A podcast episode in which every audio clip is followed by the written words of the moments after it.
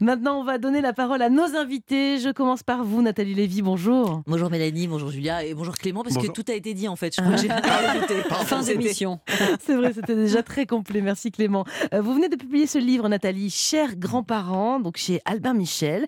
Et avec nous également ce matin, il y a Serge Guérin. Bonjour. Bonjour. Vous êtes sociologue, spécialiste des questions liées au vieillissement. Alors Nathalie, qu'est-ce qui vous a poussé à consacrer un livre entier aux grands-parents? C'est un lien familial dont on ne parle pas assez, vous trouvez, aujourd'hui dans, notre société? Oui, oui, c'est ça. En fait, euh, selon moi, et Clément le disait très justement, avec euh, humour, mais aussi avec beaucoup de poésie, euh, ce sont des passeurs de vie, les grands-parents. Sauf que, en fait, entre l'agisme, la lutte contre la vieillesse, hein, qui est érigée finalement aujourd'hui un peu partout en lettres d'or, et puis évidemment le constat terrible qu'on fait de la situation de nos aînés dans les EHPAD, je me disais qu'il y avait peut-être une troisième voie. Oui. C'est-à-dire, euh, voilà, raconter euh, effectivement les souvenirs, raconter euh, ce que nous donnent nos grands-parents, la structure que c'est. Moi, c'est mon patrimoine.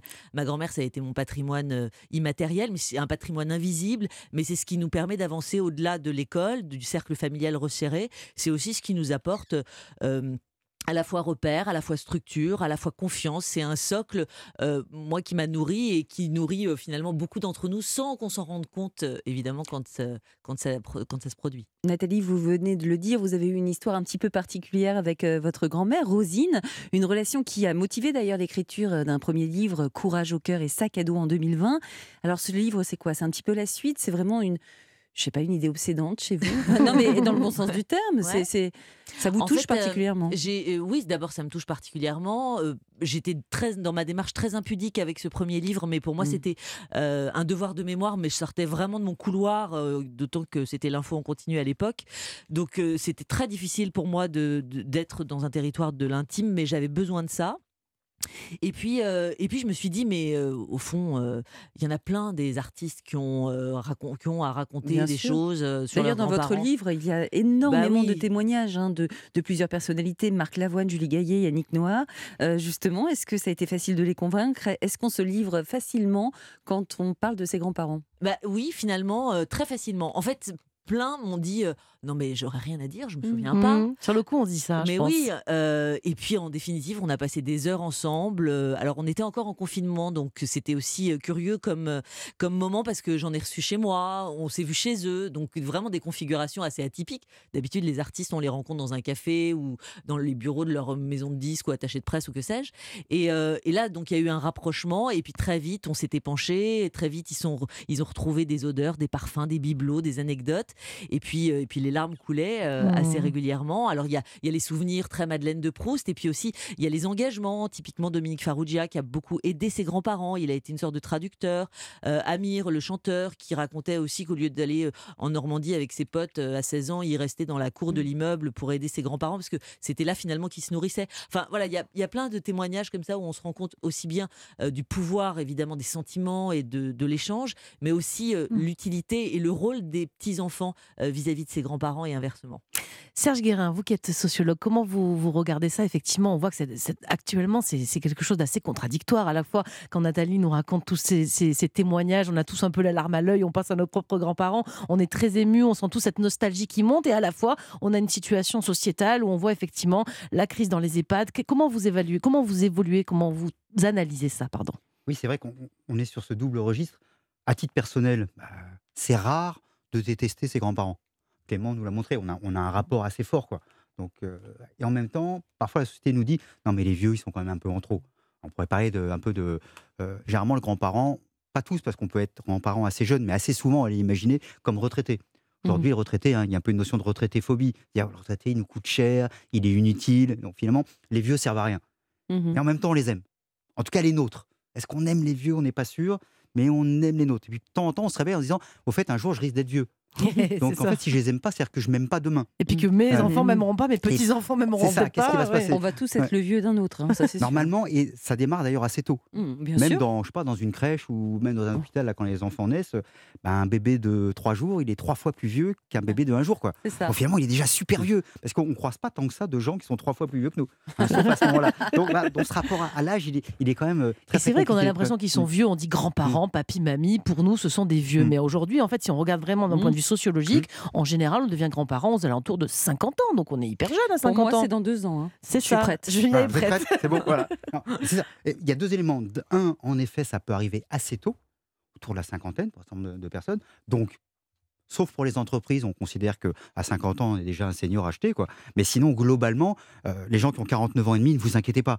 Euh, c'est comme ça, mais en même temps, les entreprises ont besoin de gens pour aller travailler. Donc, ils auront besoin de des gens de plus de 50 ans. Donc, il y a ça d'un côté. Et puis, en même temps, c'est aussi se rappeler, et ça, on n'arrive pas encore à l'intégrer, qu'on est jeune de plus en plus longtemps.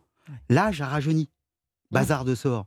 On n'intègre pas ça. Donc, des gens de 70 ans, de 75 ans, de 80 ans, mais ils sont parfois hyper jeunes, y compris physiquement et puis dans leur Mhm. tête. Ce qui fait qu'il y a aussi une relation avec les plus jeunes euh, qui est beaucoup plus forte parce que finalement, on comprend plein de choses que parfois avant, Mhm. on comprenait moins bien. L'histoire, pardon, euh, l'histoire de la vaisselle accroche- Mhm. accrochée au mur, ok, mais il y a plein de grands-parents aujourd'hui, ils sont pas du tout là-dedans. Ils Ouais, sont plutôt euh, très jeunes dans leur tête, très jeunes dans leur allure. Ils ont envie de partager avec des plus jeunes. Et c'est ça qui est super. hein. Mes parents qui sont des grands-parents n'ont pas d'assiette au mur. Merci à vous deux. On ne fait que commencer. On s'intéresse à nos grands-parents ce matin. Nous sommes nombreux, même si on en parle peu, à structurer nos vies d'adultes grâce à eux, à ce qu'ils nous ont transmis, apporté. On y revient dans un instant. Alors restez bien avec nous sur Europe 1. C'était le duo George Michael et votre chanteuse préférée, Julia. Bien sûr, Mary J. Blige. Vous avez dit Mary J. Blige tout à l'heure. Non, Coquine, pas va. du tout. C'est George Michael et Mary J. Blige avec cette reprise du titre. Comment elle s'appelle? Az. Voilà, Voilà, merci Mélanie. 99 sur Europe 1. c'est Génial. Europe 1, bien fait pour vous. Mélanie Gomez, Julia Vignali. Vous écoutez Europe 1 et on vous propose cette question ce matin dans no- dans notre émission. Qu'est-ce qu'ils vous ont apporté vos grands-parents dans la vie? On parle toujours euh, de ce lien avec euh, nos invités, le sociologue Serge Guérin, mais aussi la journaliste Nathalie Lévy qui vient de publier ce livre, Chers grands-parents, et c'est paru chez Albin Michel. Nathalie, quand vous parlez de votre grand-mère, vous dites qu'elle vous a transmis, tout à l'heure vous le disiez, un patrimoine immatériel, mémoriel et culturel. Et carrément, vous ajoutez votre supplément d'âme. Waouh, c'est énorme Ah ouais, mais c'est vrai. Mais c'est quoi mais c'est quoi, concrètement ouais. Alors? Mais je pense que oui, elle m'a, elle m'a complètement structurée. Je pense que je serais pas celle que je suis, euh, à peu près équilibrée, euh, à peu près vaillante, euh, capable de mettre un pas devant l'autre. Mais si qu'est-ce qu'elle pas vous a dit pour vous Mais je pense que c'est- inspirer à ce point-là? Mais c'est très inconscient. C'est euh, la force qu'elle m'a insufflée. C'est des petites choses euh, totalement, euh, voilà, anodines. Mais elle avait cette phrase. Elle disait toujours.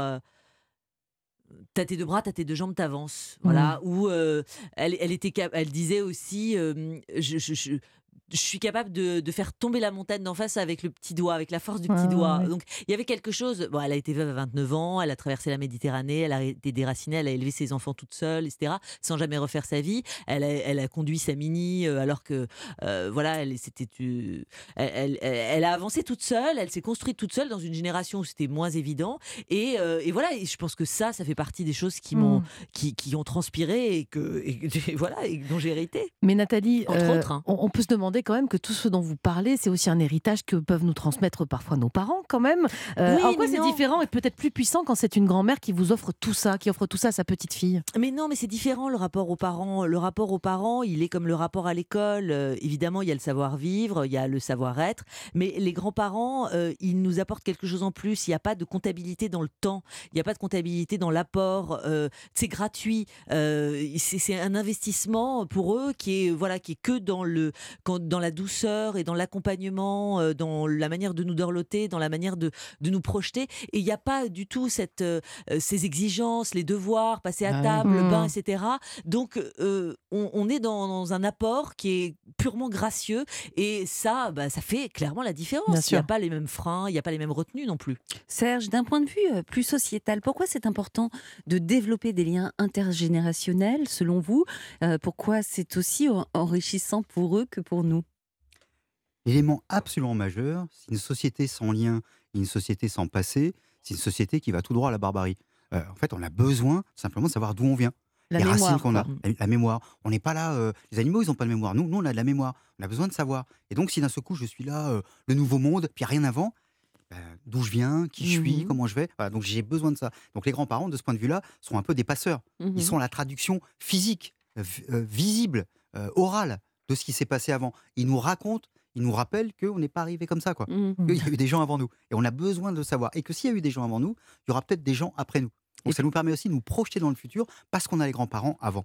Alors, nous sommes sur, Europe 1 et nous célébrons les grands-parents ce matin. Alors, justement, elle témoigne dans votre livre, Nathalie, c'est la chanteuse Joyce Jonathan. Jonathan. Elle vient de nous rejoindre en ligne. En ligne. Bonjour, Joyce. Bonjour. Alors, vos grands-parents étaient, euh, étaient tunisiens. Qu'est-ce que vous avez hérité d'eux de plus important, vous pensez? Oui, alors mes grands-parents maternels euh, étaient tunisiens et, euh, et en effet, je remercie Nathalie qui m'a permis de, de les revoir à nouveau, en fait, parce que elle a une vraie pertinence dans ces questions et je pense que ce livre, il permet de, de rencontrer les grands-parents de, de chacun de, de nous, en fait, qui témoignons. Moi, ce qu'ils m'ont apporté, c'est un optimisme extraordinaire parce que ils sont arrivés en France, euh, euh, je pense que c'était dans, dans les années 70, un petit peu avant, peut-être en 65. Et euh, ils avaient tout à construire en France parce qu'ils connaissaient personne ou des Mhm. cousins éloignés et ils n'avaient jamais travaillé là. Ma grand-mère, elle n'écrivait pas vraiment le français, elle faisait Mhm. des, des, des arabismes euh, permanents, elle inventait des mots. Et, euh, et en fait, moi, j'ai grandi avec, euh, avec cette chaleur humaine, avec les, les dîners du vendredi soir chez eux, avec euh, euh, mon grand-père qui venait me, me chercher tous les jours à l'école jusqu'en Oh. terminale. Euh, Il y avait vraiment un truc. Vous l'appeliez- comment, votre grand-père? Mon grand-père s'a- s'appelait Kaki Ouais. et ma grand-mère Ninette. Leurs Oh, vrais trop prénoms sont Ja- Jacob et Anna. Mais Mm. c'était Kaki et Ninette et c'est vrai qu'ils ils étaient tellement charismatiques. C'était vraiment un couple euh, qui plaisait euh, à, à- à tout le monde, quoi, aux, aux amis de mes parents, à, à mes copains. Euh, mon grand-père, c'était la star euh, du collège et du lycée. Euh, quand il pouvait pas venir me chercher, il déposait mon goûter à la loge. Oh là là là vraiment- gentil, ce papy. Ouais, hein. Ils étaient pleins d'amour Ouais. plein d'amour, mais au-delà de ça, en, au-delà de, de toutes ces petites choses qui sont en effet du réconfort et, et- et ce que ne font pas forcément les parents, qui sont dans un truc, comme dit Nathalie, beaucoup plus carré, beaucoup plus scolaire, c'est qu'ils avaient une telle joie de vivre, alors que matériellement, ils n'avaient pas grand-chose, mais ils donnaient un, ils avaient une générosité humaine qui était extraordinaire. Et, euh, et vraiment, c'est ça que je recherche dans la vie aujourd'hui. Et dites-moi, Joyce, je crois que votre vocation de chanteuse euh, est d'ailleurs un héritage familial. C'est comme ça que vous l'expliquez? Euh, alors, mes, mes grands-parents faisaient pas de musique, mais euh, ils adoraient, euh, ils adoraient regarder la télé, ils adoraient écouter des émissions, et, euh, et je regrette qu'ils m'aient pas vu en couverture de Télé 7 jours, par exemple, parce que c'était leur. Ah, ça aurait été trop mignon. Trop mignon. Mais, voilà. mais en tout cas, c'est c'est parce qu'ils regardaient des émissions de variété, etc., de, de musique, que ça vous a inspiré et que ça vous a donné l'envie de déployer vos ailes. Alors non, pas tellement. Bon, bah Non, euh, vraiment, la musique, c'est que- ouais. je- Alors j'aurais aimé vous dire oui, mais euh, non, c'est c'est quelque chose euh, que je ressens depuis toute petite, la musique, et euh, et c'est vrai que c'était assez génial de les voir fiers quand quand ils m'entendaient pour la première fois à la radio. Après, ma grand-mère a vraiment pas du tout vu le côté professionnel parce que elle est partie quand j'avais 13 ans.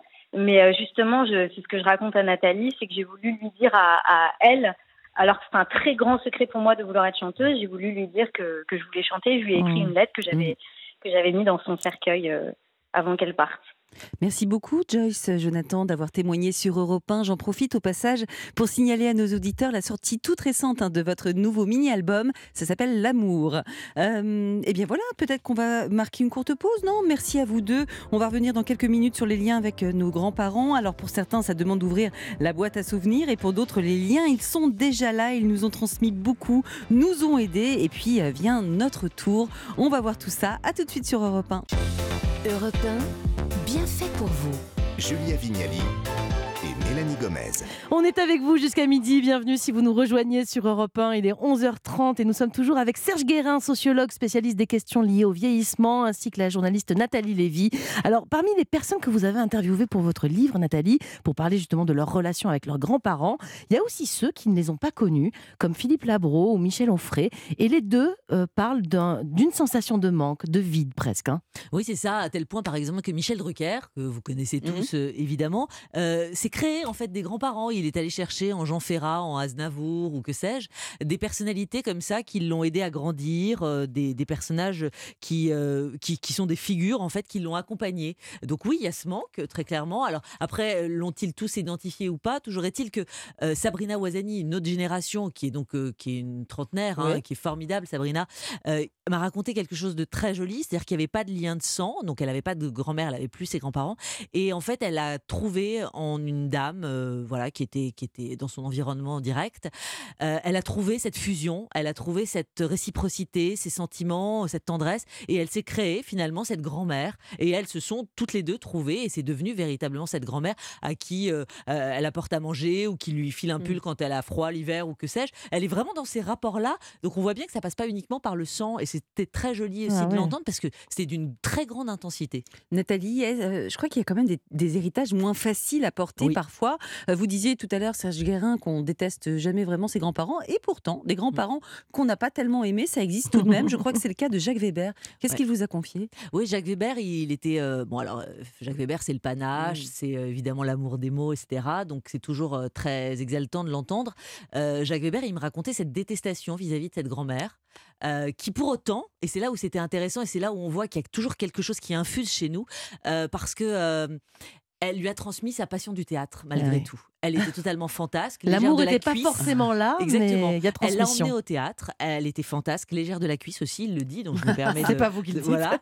Et, euh, et pour autant, c'est c'est grâce à elle qu'il y a eu à la fois cette fantaisie, à la fois euh, euh, la commedia dell'arte comme ça, à la fois l'amour des mots. euh, et bah, il s'est quand même construit à travers elle et il la raconte. Mm. Alors oui, il y, a eu, il y a eu un rejet, mais Ça l'a construit quand même, ça l'a exactement, habité. ça l'a fondé d'une certaine manière. Serge Guérin, on a dit depuis tout à l'heure, mais les, les grands-parents d'aujourd'hui ne sont pas les grands-parents d'hier. Vous avez même évoqué, vous avez écrit un livre sur le sujet qui s'appelle La guerre des générations aura-t-elle lieu qui traite de la différence générationnelle entre les jeunes, leurs parents et leurs grands-parents. Alors cette différence, elle est vraiment abyssale, comme on l'imagine, entre les grands-parents et les petits-enfants? La réponse est non. Voilà, c'est une idée reçue alors. Il y a deux éléments. D'abord, cette notion de réciprocité qui a été évoquée. C'est-à-dire qu'avant, globalement, j'apprenais auprès de quelqu'un de plus âgé. Et ça marche encore comme ça en grande partie. Mais les gens plus âgés apprennent aussi des choses avec les plus jeunes. Par exemple, on a tous entendu quelqu'un, euh, je sais pas moi, qui a 75 ans, qui va dire c'est ma petite fille qui m'a réparé Tout mon téléphone, fait. quoi. Ouais. Et il le dit pas en disant oh je suis passé pour un idiot. Non, Il- est contraire. Ils admiratif. sont même contents, ouais, Mais bien sûr, c'est super de voir sa petite fille qui aide sur un élément. Et la petite fille, évidemment, elle est hyper fière d'avoir aidé le grand-père. Et ça ne veut pas dire que sur un autre sujet, elle va pas demander au grand-père. C'est ça qui est génial. Donc cette notion de réciprocité, elle est très forte. Et par ailleurs, en effet, il n'y a pas tant de différences. Bien sûr qu'il y a des différences, et heureusement. Heureusement que quelqu'un de 80 ans n'est pas pareil que quelqu'un de, de 10 ans. Sinon, ça serait quand même un, un peu Mm. embêtant. Mais ils Donc, regardent tous Netflix aujourd'hui. Par exemple, ils peuvent regarder des choses, choses comme ça, ils peuvent apprendre des choses en, en commun, ils peuvent partager aussi le monde tel qu'il va ou tel qu'il va pas. Donc finalement, il y a souvent bien plus de dialogue, y compris d'ailleurs parfois Mm. avec de l'affrontement. Je suis pas d'accord, on a le droit, on n'avait pas le droit trop de dire avant, je suis pas d'accord avec toi grand-père. Aujourd'hui, on peut le dire. Oui, il y avait une autorité qui faisait Ah qu'avec oui. le grand-père, on pouvait pas se lâcher. Mais là, ça va. Et là, ça y va aller. très bien. Ouais. C'est-à-dire que finalement, le dialogue est beaucoup plus doux et beaucoup plus construit qu'auparavant. Avant, c'est je reste dans mon, Ouais. dans mon style, je bouge pas trop, puis Mm. j'attends de voir ce qui se passe. Là, c'est je peux dire les choses dans le respect, dans l'amitié, dans, Mm. dans tout ce qu'on veut, dans l'amour dans certains cas, parfois avec moins d'amour, mais en tout cas avec ce besoin de recevoir quelque chose des deux côtés. C'est ça qui est super. Euh, Et puis évidemment, nos grands-parents euh, vieillissent ou tombent malades. Vous avez traversé ça, Nathalie. Vous avez été aidante euh, auprès de votre grand-mère. Évidemment, j'imagine que ça n'a pas dû être facile, ce moment où ça bascule. Oui, alors j'ai un peu de mal avec le terme d'aidant parce que je me suis jamais considérée comme telle. Je l'ai découvert d'ailleurs euh, à cette occasion. Euh, moi, je suis une aimante. En fait, je suis une Mm. petite fille euh, dévouée, c'est vrai, à sa grand-mère. Donc plus que- aimante que Ouais, aidante. vraiment. Ouais, ce que vous avez ressenti. Alors évidemment, il y a toute la partie logistique, médicale, etc. Mais, mais bon, j'étais une petite fille, ni plus ni moins. Qu'est-ce que vous pourriez conseiller, vous qui êtes passé par là, ou justement aux petits-enfants euh, euh, de grands-parents qui nous écoutent Oui, qui se disent peut-être c'est à Ouais, mes parents de gérer ouais. ça, pas à moi. Moi. Qu'est-ce qu'on peut leur dire? D'abord, d'abord, nous, on a fonctionné en ronde, c'est-à-dire qu'on était une ronde de femmes autour de ma mamie. Hein. Je peux pas euh, exclure ma maman et ma tante qui ont, euh, voilà, on a complété ce dispositif comme ça, euh, les unes les autres. Euh, ce que je peux conseiller, euh, c'est évidemment de s'appuyer sur la famille et d'avoir euh, des sources de, de, de luminosité par ailleurs parce que c'est ça devient très vite Mhm. un sacerdoce, ça devient très compliqué Mhm. parce que il y a l'aspect euh, évidemment euh, euh, médical avec euh, des choses qu'on voit auxquelles on ne devrait pas avoir accès a priori quand on est dans ce rapport. euh, il y a la décrépitude donc du corps, il y a aussi euh, l'esprit, euh, il y a le syndrome du glissement. Donc on, on voit aussi cette personne qu'on a tellement aimé Mhm. basculer euh, avec euh, avec tous les, avec tout ce que ça comporte évidemment. Mais ça valait le coup vraiment de passer Ah par ouais, là aussi, Je l'ai Ouais. prolongé deux ans, ma mamie, Ouais. chez elle, à domicile, dans ses meubles et dans ses bibelots. Voilà, on a pu contourner ce qu'est évidemment l'EHPAD. On a pu contourner ça. C'est pas donné à tout le monde. Non. On a, on avait vraiment mis en place une petite entreprise autour d'elle. Mais encore euh, faut-il le, le pouvoir. Et on n'est pas dans un Mm. dispositif aujourd'hui qui nous le permet vraiment. C'est vrai, hein, on a l'impression aujourd'hui que bah, avant on vivait plus avec euh, nos anciens, et, euh, oui. les prenait chez nous. C'est d'ailleurs euh, euh, toujours le cas dans certaines cultures. Pourquoi Mm. ça a quand même un peu disparu en France On peut dire ça? Euh, Est-ce que on pourrait peut-être revenir en arrière justement avec les scandales qui ont éclaté euh, récemment? Ah, C'est quand même très compliqué. Premier élément tout bête, avant on vivait peut-être avec des gens plus âgés, mais beaucoup moins longtemps, parce que les gens disparaissaient beaucoup plus tôt. Donc cette contrainte, cette Mm. charge, elle était moins longue. Donc il y avait ça. Deuxième élément, il n'y avait pas tellement de choix. On vivait tous au même endroit, dans une ferme par exemple, et donc les gens étaient là. On, on- on est né chez eux et on vit chez eux, ils meurent chez nous. quoi. Ouais. Voilà, il y, a- il y a quelque chose autour de ça. Et aujourd'hui, les modes de vie sont pas les mêmes. On, on peut habiter parfois très loin. C'est Euh, parce que c'était la proches. norme, et pas forcément parce qu'on est, on est plus égoïste aujourd'hui. C'est parce que c'était la norme C'était la aussi à norme, mais l'époque. on n'avait pas trop le choix. Et le Ça retour euh, en arrière est pas possible à votre avis C'est on Ça- va non? Ça va être un peu compliqué. En plus, plus de 70% des gens qui rentrent en maison de retraite médicalisée, ils rentrent pour des problèmes cognitifs. Mhm. Super compliqué d'accompagner à domicile Ouais. quelqu'un qui est Quand ailleurs. par quoi. ailleurs on Voilà. travaille euh, Oui, nous-mêmes, plus, et etc. puis il faut comprendre la personne, il faut saisir la personne. Ouais. Et puis on n'est C'est un pas boulot, quoi. Être un aidant. euh, ok, il y a le côté aimant, mais on n'est pas là non plus pour, je sais pas moi, faire la toilette intime. Ça, on n'est pas pas là pour essayer de comprendre les euh. choses. Donc on risque de se tromper. Donc il y a besoin. Et on peut être continuer d'être aidant même quand la personne est accueillie en maison de retraite médicalisée. Bien sûr. On, on peut venir. Le lien Rappeler ne s'arrête gens, pas. On peut continuer de venir. Mm. Euh, et qu'est-ce que vous pensez, vous, Serge, des solutions euh, comme les colocations intergénérationnelles dont on parle de plus en plus? Comme ça, sur le papier, ça fait rêver. Mais Bah qu'est-ce que vous vous en dites, vous? C'est bien gentil, Ah, euh, mais ça marche pas. Pourquoi Ah bon? Bah parce que c'est très compliqué à organiser. Et puis, euh, mamie qui va accueillir euh, Une une, jeune jeune, fille, de 20 euh. ans, est-ce que quand vous êtes parti chez vos parents à 20 ans, est-ce que vous avez vraiment envie de vivre chez mamie Et Non, mais inversement? bon, si Mais- ça m'apporte, Bah je oui, sais pourquoi pas. pas. Si ça fait du Bah, bien, déjà faut un pas toit, hésiter. ouais. Mais, euh, mais euh, C'est pas la solution. Voilà. ça, ça- statistiquement, ça marche pas. Il y a- ce qui est intéressant aussi, c'est qu'il y a des colocations générationnelles. Deux personnes qui ont, alors, qui sont autonomes, hein, Ah. mais qui ont 65, 70, 75 ans, En qui décident. Exactement, en coloc. Elles se mettent en coloc. Trop Même le monde HLM propose des solutions autour de ça, parce que finalement, on peut partager des choses, pas tout. Par exemple, on s'aperçoit qu'on partage assez facilement la cuisine, mais Mm. pas les toilettes. Ah Eh ben, on fait deux toilettes, mais une seule cuisine. Vous voyez, de- donc il y a aussi, même en termes de foncier, ça peut être aussi intéressant. Mm. La question, c'est comment on lutte contre l'isolement. Oui. Et puis comment aussi, on parlait des aidants, comment les aidants aussi, on lutte contre leur isolement. Et comment ces personnes-là, elles n'oublient pas qu'elles peuvent demander de l'aide à d'autres. Et ça, c'est hyper important. Il faut Surtout, aider les ne pas aidants. rester tout seul. Exactement. Nathalie, même si on aimerait évidemment que nos grands-parents soient éternels, on sait que malheureusement c'est pas le cas. Euh, ces personnalités qui se sont confiées à vous, euh, elles vous en ont parlé hein, de la disparition de leurs grands-parents. Est-ce que c'est ce qui rend, vous avez l'impression aussi, nos rend peut-être nos liens encore plus précieux C'est parce qu'on sait que ceux-là, avec nos grands-parents, bah, ils sont pas voués à durer éternellement. Oui, et puis parce que l'expérience, leur expérience, elle a toujours la pla- elle a toujours sa place, parce que euh, on, parce que ça, ils nous aident à reconnaître l'essentiel, parce qu'on est dans une société tournée vers euh, aujourd'hui euh, uniquement le futur. Il y a que ça qui nous gouverne, les nouvelles technologies, la métaverse, tout ça, et que fondamentalement, si on ne sait pas d'où on vient, on ne sait pas où on va. Donc il y, a, y a à la fois, oui, ce côté, on sait bien que ces grands-parents, on va pas les avoir toute la vie avec nous. On sait bien que ils sont précieux, il faut les protéger. À la fois, ils sont un rempart, une sorte d'oasis. Mm. Vous voyez, quand on est un gamin, quand il y a les parents speed, etc., c'est un peu un oasis de sécurité. Et puis un jour, c'est nous qui prenons soin de ce qu'ils sont, de ce rempart-là qu'ils sont. euh, Et euh, oui, il y a eu, il y a eu. Ce qui était, ce qui était hyper touchant, c'est de voir euh, les larmes monter alors qu'ils n'avaient pas parlé de leurs grands-parents, ces artistes-là, Mhm. parfois depuis 10-15 ans ou, Mhm. ou un peu moins pour les plus jeunes. Et euh, voilà, c'était très drôle. Et ce devoir de mémoire, ils avaient finalement à cœur de, de le faire et de le raconter et, et de le livrer. Donc c'est très rassurant. Ça m'a rassuré sur l'état de notre société, Serge. Justement, Serge, le mot de la fin, rapidement. Dites-nous, rappelez-nous pour qu'on a besoin de nos grands-parents et de manière plus large de nos seniors dans la société. Premier élément, on a parlé de devoir de mémoire, plaisir de mémoire. Mm. Je peux pas vivre si je n'ai pas conscience qu'un jour ça va s'arrêter. Et des vivants devant moi qui sont des grands-parents, ils me rappellent qu'un jour ça va s'arrêter. Mm. Donc ça, c'est un élément majeur. Pourquoi sinon se lever le matin en se disant bon, je verrai dans 150 ans Ben non, là je sais bien que demain je suis peut-être plus là. Et donc j'ai intérêt à le faire. Ça, c'est le premier élément. Deuxième élément, en effet, on ne construit pas un projet de société sur du sable. On le construit sur des racines, donc sur les autres, donc ceux qui étaient avant nous. Puis troisième élément, rappelons que grands-parents, pas grands-parents, retraités, pas retraités, l'utilité sociale. On peut être utile de plein de manières, pas seulement en travaillant, mais être utile avec l'autre, être utile parce qu'on aide un autre. Je rappelle que les grands-parents, c'est 23 millions d'heures par semaine pour s'occuper des Des petits-enfants. gardes, des, gardes Ah oui. des petits-enfants. Vous notamment. imaginez s'ils n'étaient pas là Si les grands-parents se mettent en grève, On est mal. ça va être coton. Ah non, même. déconnez pas les grands-parents. Le monde associatif, le monde informel, le monde de, de l'aide, le monde des aidants, et ainsi de Mm. suite. Donc on a besoin de vous. Oui, Merci merci. Vous mettez pas en grève le 7 mars prochain.